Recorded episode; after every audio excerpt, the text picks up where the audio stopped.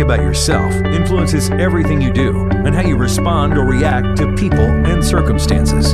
Today, we'll be learning how to think of ourselves God's way. This message is the seventh in the series, Remind. The message is entitled From Me Thinking to He Thinking, Part 2. Here is Pastor Dale O'Shields.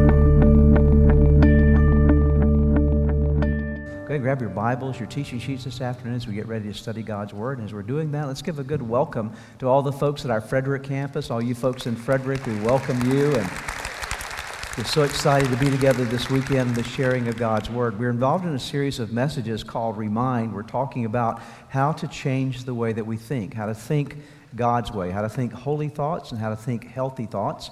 I want to talk this weekend, continuing in the theme, moving from me thinking to he thinking. The Bible is very clear about the value, the importance of your thought process.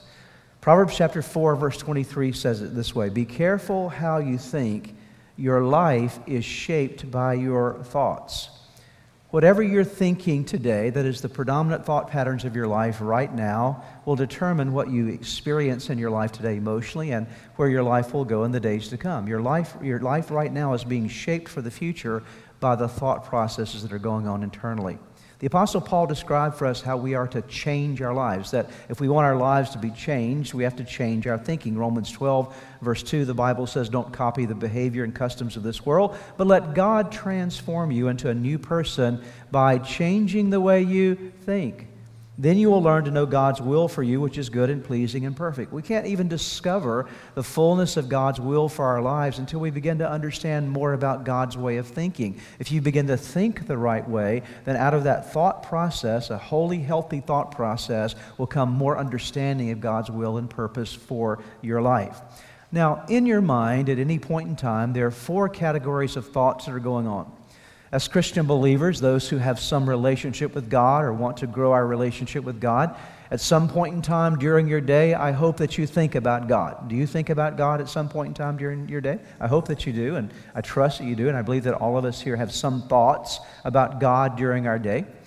But we not only think about God, we also think about ourselves. You're trying to process information about you and how you're coming across to other people and what you're thinking about in terms of decisions you're making with your life. So you're thinking about God, you're thinking about yourself, you're thinking also many times about others, what's going on with them, and how can I rightly relate to them, or what did they mean when they said this. And so all of these impact, impact our thought processes. And then we also think about just the stuff of life information that we're dealing with and business that we're involved in and just work that we have to do, just the data of life that, that, that, involves our attention and our, our concentration. So at any point in time in your day, you're processing information on at least four categories or some, some combination thereof God, self, others, and stuff. God, self, others, and stuff. Say those four areas with me God, self, others, and stuff. This is your mind at all times. Now, to, to grow in our thinking so that we think the right way, we obviously have to think the right way about God. I'm going to talk a bit about that today, and we will be talking more about that in the days to come. We certainly need to think the right way about ourselves, and I'll come back to that one in a moment. We have to think the right way about other people because if you don't think the right way about others, obviously your relationships will not be very positive and healthy. And then you have to think the right way about your stuff. You have to make decisions and interact with the, the data, the information of life the right way. Out of all those four categories, what we're doing right now in this series is we're sort of zeroing in on the thinking about ourselves process because it's an extremely important part of healthiness in your life. You cannot relate well with God if you have a wrong perception of yourself. You'll never relate well with other people if you have a wrong perception of yourself. And you certainly won't handle the stuff of your life the right way if you have a wrong perception of yourself. And so we want to make sure that we think of ourselves the right way, in a holy way, in a healthy way. Now, to think the right way about yourself, there's some things that have to be foundationally in place. First of all, you have to have a relationship with God because you can't really even know yourself apart from God. He is your creator, He's the one that made you. And so, if you're going to get to know you, you need to get to know God so that you can get to know you. A lot of people are trying to determine who they are, and they don't even know God. And so, how can they really determine who they are without knowing the God who made them? God knows more about you than you know about yourself. And so, because of that, the more you get to know God, the more you'll understand about you. Also, you need to understand what He says about you. What does God think about me? And then also moving beyond that to get to the place where out of your life, because you have a good relationship with God, you know what God thinks about you, you can now, because you're full on the inside, you're healthy on the inside, you're living a holy, healthy life, you have something to give other people. I've learned in my life that a part of who I am is defined by my interaction with other people. I don't even discover some of who I am outside of community. You all help me to understand who I am. And, and I help you to understand who you are. Our interaction with each other. I discover gifts in my life, and I discover your gifts, and we learn something about one another by our interaction. And so, those are vital elements of getting to know ourselves. Now, as a part of this, this part of the series, this, this element of looking at ourselves, we talked last weekend about two very important things that were necessary if you and I wanted to know ourselves. We talked about learning how to think humbly in our lives, how humility is a vital part of that. We talked about learning how to think dependently and interdependently and independently appropriately. All of those things are elements. If you missed last weekend's message, let me really encourage you to get a copy of the, the MP3. It's free online for you. You can stop at the Resource Center and get a, a CD CD of that if you'd like to. The easiest way is to go online to the MP3 and get a copy there. But it's very important. You get foundationally what we talked about last week. This weekend, I'm going to talk about two more things that if you want to think the right way about yourself, here are two other things that are necessary. The first thing this weekend I want to talk about is you have to learn how to think what I will call trustingly. You have to learn to develop trust internally. You have to have the right trusting relationships in your life if you're going to be healthy in your thoughts about you. One of the curses of our world today, and actually the curse of many uh, of us that we deal with quite regularly, is the curse of insecurity. And there are many people in our society that struggle with not feeling very secure about themselves. And because they are insecure, that insecurity causes all kind of trouble in various relationships of life. And God never designed you to be insecure. God designed you to function best when you live in a place of security internally. Because when you're secure on the inside, you'll have peace. You'll be at rest internally. You'll be at rest in, about you, not struggling with you, and you'll be at rest, at least more, more predominantly at rest with other people as well. So God wants you to be secure. And security comes from trust. When you trust something or someone, then out of that trust always flows security. Think about a relationship with someone. If you really trust them, then what will you feel in the relationship? Secure, right? And so, if you really trust someone, you'll have rest in your heart about the relationship, and you'll not spend a lot of your energy worrying about various aspects of things that could happen or might be happening, or all those kind of imaginations that can come in your mind. And so, trust is essential because trust is what builds relationships. If you want a good marriage, what is a good marriage built on? It's built on trust. If you don't trust somebody, hey, don't marry them, okay? There's, just don't marry them, okay? Because what's going to happen is, out of that, you'll never be secure. And so, trust is foundational for everything in terms of relationships of life. It's true in our relationship with God. Because your security and my security, in terms of our thinking, starts not with ourselves, but it starts with being secure in our relationship with our Creator. And what I want to do for you today is provide for you five statements that will help you to understand more about who God is and how God thinks about you so that you can think about yourself the right way. Got it? Because if you don't understand what God thinks about you, you're never going to think about yourself the right way. And so there are five statements on your notes. I'm going to ask you to read them together with me and all the folks in Frederick and Gaithersburg here. We're going to read them aloud and loudly. I want to talk about these five things for the next few moments. Are you ready? I am underwhelmed. Let's try it again. Are you ready? I got to hear the folks in Frederick. Are you ready? Everybody? Yeah, here we go. Number one, ready? God is a good, loving God and He loves me in spite of my failures. This is the first thing you need to think about God and know about Him that God is good. God is a good God. God is good all the time. He's good because all He can be is good. Goodness is a part of His nature. He does good because He is good. There's never a time that God is not good. God, every decision that God makes for you or, or, or convinces you to make with your life is good because God is good. The Bible says there is no darkness in God, only light. Everything about God is good. And as a part of His goodness, there's an expression of the fact that He is love. Because He is good, He is love. He loves you, and He loves you in spite of your failures. That is such a wonderful thing to realize that there's nothing that I could ever do to earn more of God's love. God's love for me is not based on my performance. It is not a performance based love. God loves me because God is love. And God loves you not because you perform well, God loves you because God is love, and He's chosen to, to direct His love toward you. In fact, the Bible says in Romans chapter 5, verse 8, while we were still sinners, Christ died for us. That is, before we even fixed ourselves up, before we could make ourselves better, while we were still sinners, the Bible says that God sent His only begotten Son who gave His life for you and me. That is love. And so I want you to know today that you are secure in the love of God. You could never make God love you more than He loves you right now. Your performance has nothing to do with it. That means that God loves you on your good days and God loves you on your bad days. Aren't you glad about that? Amen?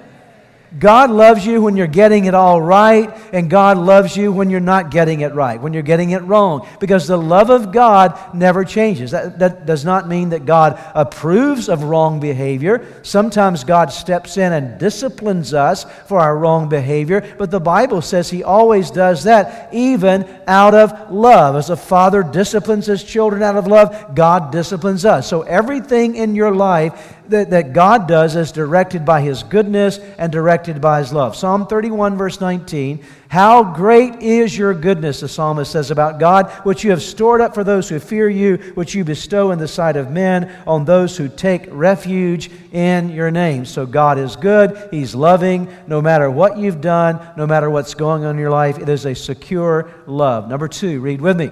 God's promises are trustworthy and they are for me to claim and hope in. Let's read it again together. God's promises are trustworthy and they are for me to claim and to hope in. The Bible says that this book, called the Bible, is a book filled up with promises. I like to think of it this way this is like a checkbook given to me by God, not in a material sense but in the sense of promises. All through the pages of the 66 books of the Bible, you will find promises, if you will, given checks given to us by God, blessings He wants to bring into your life. And when you discover one of God's promises, what God wants you to do is to lay claim to that promise, to believe that it is for you, and to claim it, or if you will, to endorse the check and cash it for the benefit in your life. I'll show you an illustration of this.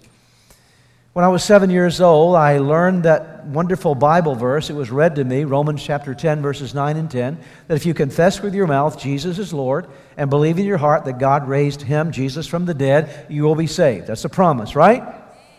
Listen to it again. That if you confess with your mouth Jesus is Lord and believe in your heart that God raised him from the dead, the Bible says, here's the promise, you will be saved. That's the promise.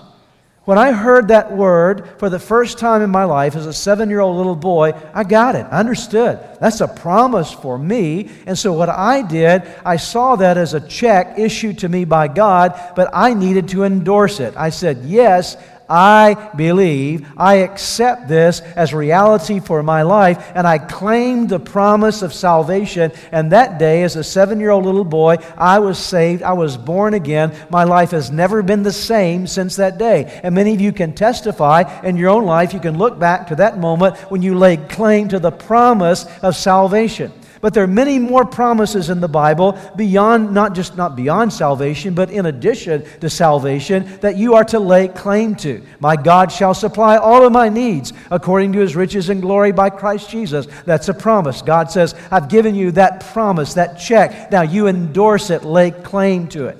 Now let's take a look at what the Bible says about these promises in 2 Corinthians chapter 1 verse 20. And by the way, if you're not actively taking hold of promises from God in your life, one of the greatest growth points for you this year is to get a hold of the promises and begin to lay claim to them. Notice what the scripture says, 2 Corinthians 1, verse 20. For no matter how many promises God has made, implying there's a whole bunch of them, they are, what are they? Yes, in Christ. And so through them, the Amen is spoken by us to the glory of God. Notice what it says. All these promises in this book, because we're in Jesus Christ, when we come to that promise, what's the answer from God to us? Yes. That's for you. Yes, that promise is for you. And we simply add our Amen. Yes, Lord, so be it. Let it be for my life what you've said, and we lay claim to it. God has promised for your future. That's why I can confidently stand up here today. If I could do it eyeball to eyeball, I would do it with every one of you and tell you with deep conviction in my heart, based on the promise of God's word, your best is not behind you, your best is in front of you. Your best is ahead for you. Why? Because there is promise for your life. God is a God of promises. The third thing, read together with me. Even the tough things have meaning and good purpose. In life, we are going to go through some tough things. Never think that being a Christian means that you have an insurance policy against problems. You don't.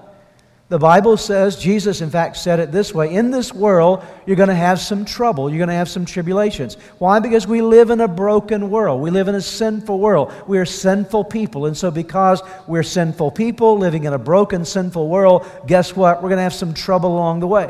And there's some of you here today that you've gone through some significant troubles in your life. What I want to remind you of is this no matter what your troubles have been, when you bring your troubles to God, God is well able to bring meaning and good purpose even out of your problems, even out of the tough things in life.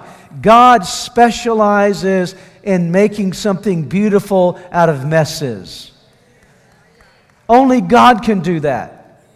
Only God can take a life that is riddled with problems and pain and brokenness, and we bring it to Him in a big old mess, and God takes this mess and miraculously makes something beautiful out of it, gives meaning to it, and gives purpose to it and gives value to the pain that we've gone through. And so, if you're here today and you've walked through some kind of trouble, and that should probably be every one of us, Remember that right now, whatever your pain has been, or whatever pain you might go through in your life, God says, I'm able to take that and work out a redemptive, valuable purpose for it, to weave it into the tapestry of your life so it becomes a part of my ministry in and through you. It's a wonderful thing that only God can do. That means your problems can't stop you.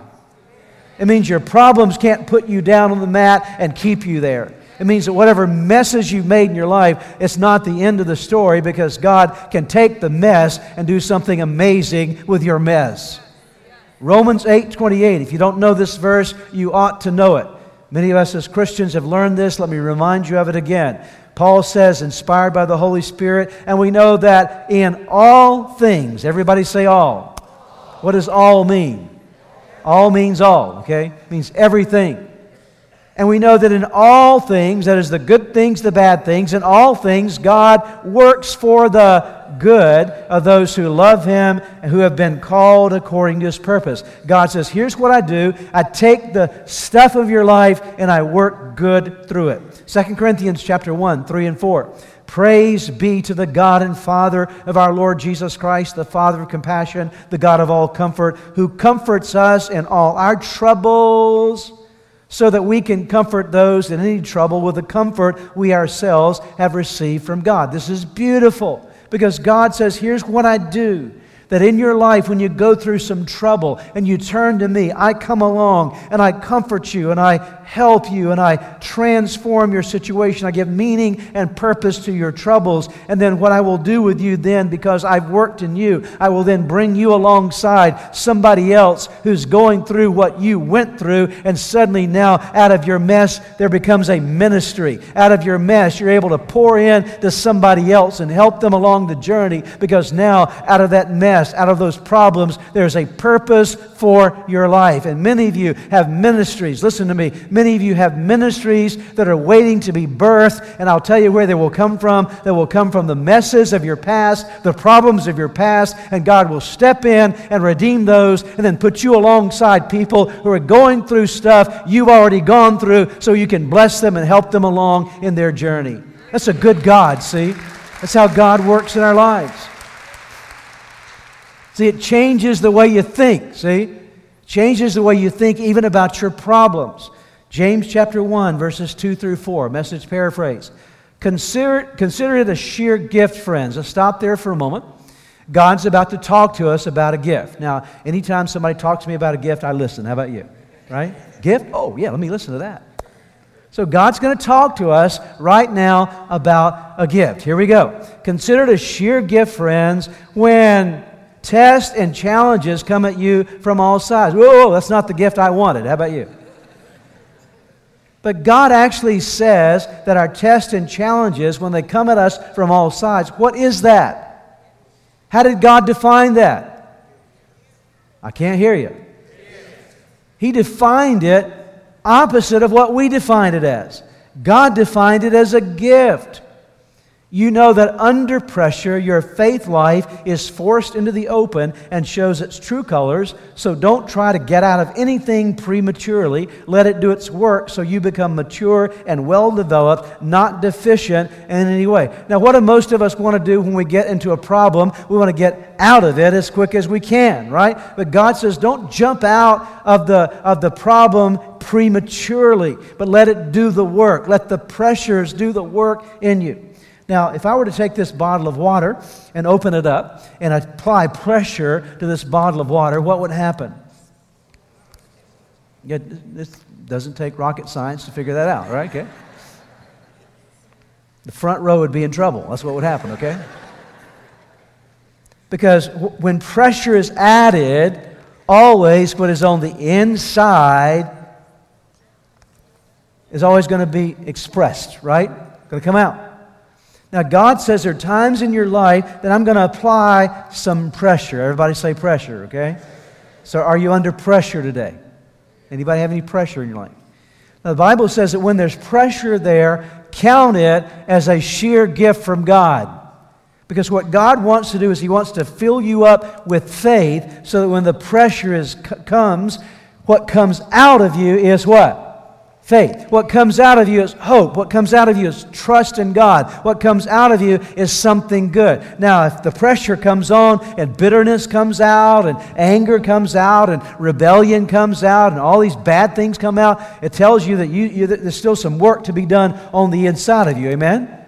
But God says, I want to put pressure on you from time to time to show you that your faith really does work. Let's go to the next one. You're going to love this next one. Number four. Read with me. Because I obey God's word, my life cannot be shaken or destroyed. That I have this, this belief, this awareness from Scripture, that because I'm walking in obedience to God's Word to the best of my ability and the power of the Holy Spirit, my life, your life, cannot be shaken and it cannot be destroyed. Aren't you glad about that? Matthew 7 24 and 25, Jesus said this Therefore, everyone who hears these words of mine, that's the scriptures, and puts them into practice, you do it, you try to live it out, is like a wise man who built his house on the rock. The rain came down, the streams rose, the winds blew and beat against that house, yet it did not fall because it had its foundation on the rock. Will storms come into your life? Absolutely. But if you're living in obedience to God's word to the best of your ability, seeking to walk in the power of the Holy Spirit day in and day out, understand something, no matter what comes your way, it cannot shake you and it cannot destroy you. Why? Because your spiritual house is built on a rock that will not fail you. This is understanding how we are to think. See, it changes everything when you start thinking like this every day of your life. This is the truth. When you know the truth, the truth sets you free. And then, number five, read with me. When I am threatened or afraid, I can go to God for courage, comfort, and covering. That I have this awareness, this trust that when I'm threatened, when I'm afraid, I can go to God and receive from Him courage and comfort and covering. Now, one of the enemies in your life and my life is an enemy called fear. We battle fear from time to time. And by the way, you're going to always struggle at some level with fear. You're never going to have a place in your life where you're totally free from fear. It's going to be an ongoing battle because fear sneaks in, doesn't it? You ever notice how you're going along really well, then suddenly there's a fear that sort of crops in? Where did that come from? Illustration. About October of every year, my wife and I start receiving house guests. Unwanted house guests. Okay. They're called mice. And they show up about late September, early October every year. And they come in. I don't want them there. They're not welcome, okay? And I've done everything I know to do. I had exterminators to come out and all kind of folks to help me. I mean, we plugged up every hole that I can find anywhere. I mean, just like, I don't know. I mean, these people, these mice must become invisible for a moment to go through walls. I don't know what they do, okay?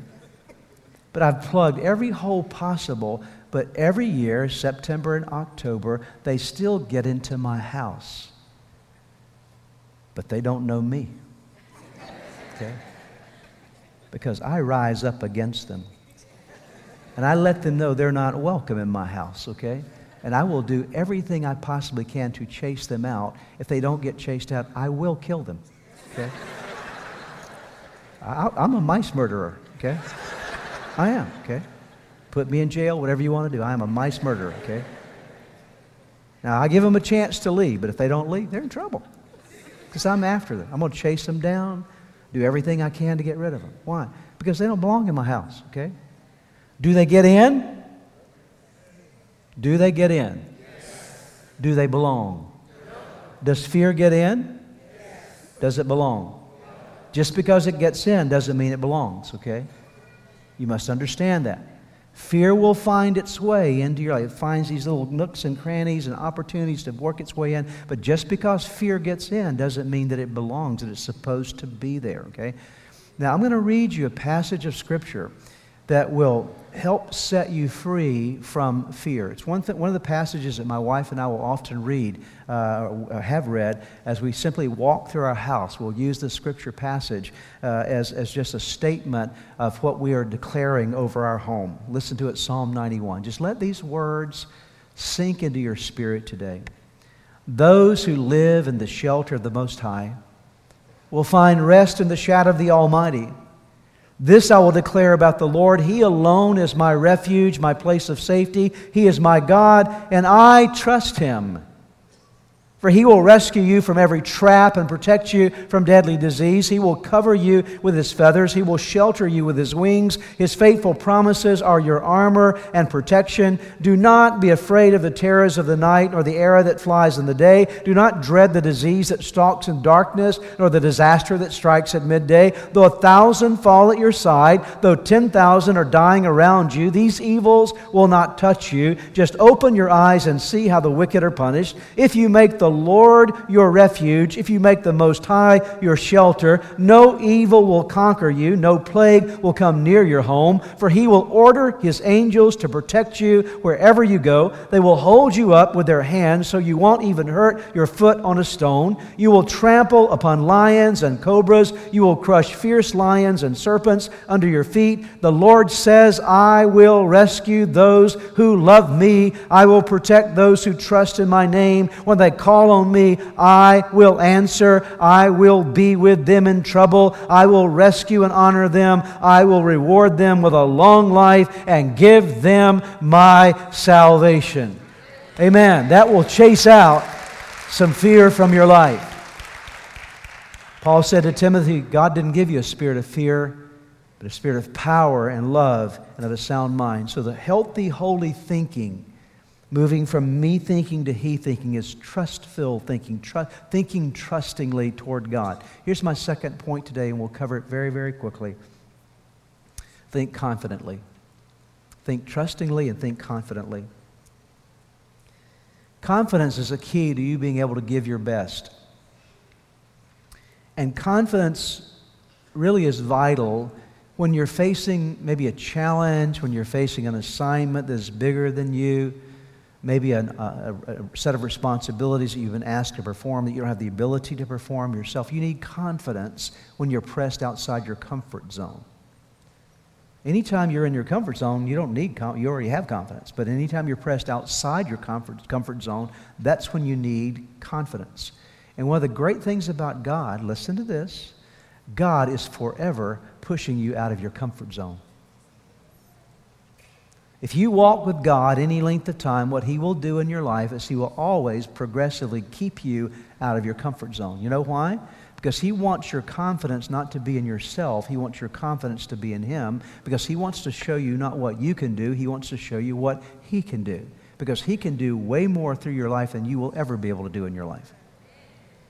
So when God comes along and presses us outside of our comfort zone, the natural tendency is we want to build the wall in our comfort zone and retreat back in. But God says, No, I want to press you out. Well, I don't feel confident, God. That's the whole deal, okay? the, the, the lack of confidence is really what it's all about, so that when we step out, we have to lean into God for the confidence that we need to handle something that is bigger than we are. Let me give a quick side note here. Confidence is very different from cockiness. Anybody ever met a cocky person before? All pride, they have this swagger about the way they carry themselves. That's not, that's not God at all, okay? That's, that's pride, okay? And confidence really is a biblical definition of confidence, again, is when you can't do what you feel like needs to be done or what God's asking you to do, and so you're actually having to draw confidence from Him. Moses found this to be true in his own life. When God called him to lead the children of Israel out of Egypt, and he said, God, I can't do this. I, am I'm, I'm weak. I'm not a great man. And God says, I understand that, but I'm going to be with you, okay? And when you go back and tell Pharaoh to let God's people go, tell them, I am that I am sent you. And so I'm going to back you up, Moses. It's really not about you, it's about me. I'm going to move you from the me thinking to the he thinking so that your confidence is in God, not in yourself. Now, the Apostle Paul faced this in his own life. Paul was a very bright man, wasn't he? I mean, Paul had a, an amazing mind. In fact, even legal scholars have, have studied the mind of the Apostle Paul, the writings of the Apostle Paul, because he has such an amazing mind. The many letters, especially the book of Romans that he wrote, it's an amazing letter, it's an amazing treatise. But Paul was a very bright man, but he learned to lean into the confidence that he gets from God instead of from himself. And notice in 2 Corinthians chapter 12, verses 7 through 10, what happens here. To keep me, Paul says, talking about himself, to keep me from becoming conceited, to keep me from thinking too highly of myself, because of these surpassingly great revelations, because of all this amazing revelation God had given me, there was also given to me a thorn in the flesh, a messenger of Satan to torment me. Paul said, I had this thing that came into my life. It was a really big problem. It was something that came from Satan to torment me. We don't know exactly what it was. Some people think it may have been a physical problem, an eyesight issue, some kind of thing that buffeted his life. But he has this problem. And the Bible says, describes what he did, did with it. Paul says, Three times I pleaded with the Lord to take it away from me. God, take this away. God, take this away. God, take this away. Notice verse 9. But then God, He said to me, My grace is sufficient. It's enough for you, for my power is made perfect in weakness. Therefore, I will boast all the more gladly about my weaknesses, so that Christ's power may rest on me. That is why, for Christ's sake, I delight in weaknesses and insults and hardships and persecutions and difficulties. Read the rest with me. For when I am weak, then I am strong. Here's one of the strongest men you would ever meet one of the brightest men you would ever meet. Coming to a place in his life where instead of boasting about his strengths, what does he start boasting about? His weaknesses. Think about that for a moment. I, you cannot imagine a, a guy that's smarter than Paul, that's more capable than Paul. But Paul learned a lesson. He learned how to boast not about his strengths, but he learned to boast about his weaknesses because he discovered something. When I am weak and I acknowledge where I'm weak, then I find something miraculous happening. The grace of God becomes sufficient for me in that area, and God does more in and through me than I could ever do for myself. And that's how he could later write in Philippians chapter 4, verse 13 I can do all things, everything through Christ who gives me strength. Paul didn't say I can do everything in some cocky way, said I can do all things through Christ who gives me the strength. The Bible tells us over and over again about the value of this kind of confidence. I don't have time today to tell you the story in Second Chronicles chapter 20 of Jehoshaphat and how he gained confidence, and Second Chronicles chapter 32, how Hezekiah and the people of Israel gained confidence from God. But listen to these verses very quickly as we wrap up today. Jeremiah 17, 7. But blessed is the man who trusts in the Lord, whose confidence is in him. Psalm 27, verse 3 Though an army besiege me, my heart will not fear. Though war break out against me, even then will I be confident. Psalm 27, verse 13 I am still confident of this. I will see the goodness of the Lord in the land of the living. 2 Corinthians chapter 3, verses 4 through 6. Such confidence as this is ours through Christ before God. Not that we are competent in ourselves to claim anything for ourselves, but our competence, where does it come from? From God. He has made us competent as ministers of the new covenant, not, as, not of the letter, but of the Spirit, for the letter kills, but the Spirit gives life. Philippians 1 6, being confident of this, that he who began a good work in you will carry it on to completion until the day of Christ Jesus. Hebrews 13 5 and 6, keep your lives free from the love of money and be content with what you have, because God has said, Never will I leave you, never will I forsake you. So we say with confidence the Lord is my helper. I will not be afraid. What can man do to me? Don't you love those passages this morning? It reminds us that our confidence is not about what we can do. See, God is not looking for, with this I'm going to wrap up, God's not looking for your ability. Nothing wrong with your ability. It's a great thing to have ability. But the first thing that will qualify you to be used by God is not your ability. It's your availability. It's your willingness to say, God, I'm going to present myself to you. You know whatever strengths might be in my life, but Lord, you know there are a lot of weaknesses here. And to be able to fulfill your purpose for my life, I'm going to boast not about my strengths. I'm going to boast about my weakness so that your power can, can flow through me and do through me what I could never do myself. We're going to put a, a stop point there for this week. And next week, I have two more words for you. So you don't want to miss those next two words that will help us to begin to think the right way about ourselves. Let's bow our heads together in prayer today. Father, thank you for your word. Thank you for speaking to us this morning. We ask that you'll take the word of God and seal it deeply in our hearts and help us to think with trust in you. Help us to think with confidence in you, God. And we ask that our minds would be changed and transformed, and we would be renewed. Our lives would be different because we think we're thinking the way you want us to think. And we ask it in Jesus' name. Thanks for joining us for today's message. I trust that you've heard something from God's Word that'll make a difference in your life now and forever. Maybe as you were listening to today's message, God began to speak to you about a personal relationship with Himself.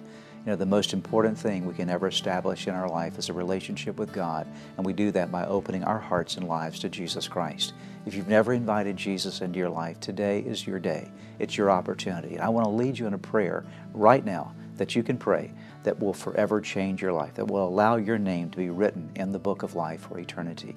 All you need to do is simply pray this prayer with me and mean it in your heart. If you'll mean this prayer, God will hear you.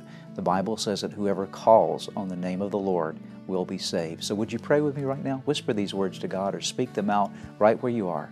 Say, Jesus, just mention His name. Say, Jesus, I admit to you today that, that I am a sinner and I'm sorry, God, for everything I've done wrong. Jesus, I believe in you. I believe you are God's Son, the Savior, the Redeemer. I thank you that you died on the cross for me and that you rose again. I believe in you, Jesus.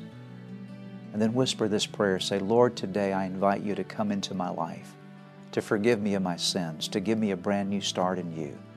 I give my life to you today in Jesus' name. Lord, I thank you for those that prayed that prayer with me, and I ask that now they would continue to grow in you and serve you faithfully from this day forward. In Jesus' name.